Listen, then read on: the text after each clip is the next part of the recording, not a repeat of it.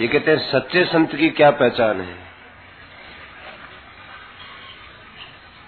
संत, सच्चे संत की पहचान संत की नहीं कर सकते हम। सच्चे संत की पहचान संत के नहीं कर सकते हैं, अपने कर सकते हैं। कि जिनके संग से हमारा जीवन महान पवित्र हो जाए, वो सत्य संत है। संत की परीक्षा हम नहीं कर सकते। संत की परीक्षा संत से ऊँचा कर सकता है।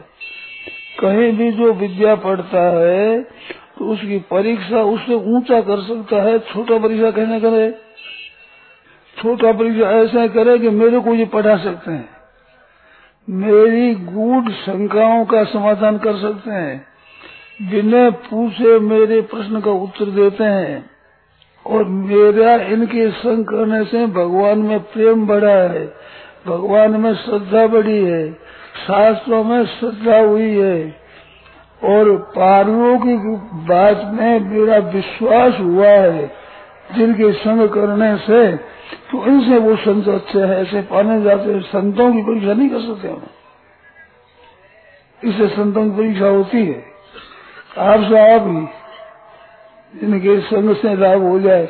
अब अग्नि की परीक्षा करो परीक्षा के अंतर गर्मी मालूम दे वो अग्नि है। कुछ कुछ है गर्मी यहाँ पर अग्नि है। ऐसे उनमें कोई तत्व है जिनसे हमारे पर असर पड़ता है। सच्चे संत की पहचान क्या है कि जिसको हम मानते संत की पहचान है कि जिसे कुछ नहीं चाहिए नमस्कार नहीं चाहिए जिसे पैसा भी नहीं चाहिए चाहिए पदार्थ भी चाहिए, भोग भी नहीं चाहिए सिर्फ़ कुछ चीज़ संसारी चाहिए ही नहीं। हृदय में जिसे चाहना है, रुपये चाहिए, नमस्कार चाहिए, मेरे घरे वे गुरु मंडल लायक नहीं है। बिल्कुल नहीं। सच्चे संत वही है, संसार से कभी चाहना स्वप्न में भी होती ही नहीं। वो चिन्मय में स्थित होता है जड़ता का नजीक नाम निशान नहीं ये सच्चा गुरु है सच्चे महात्मा है।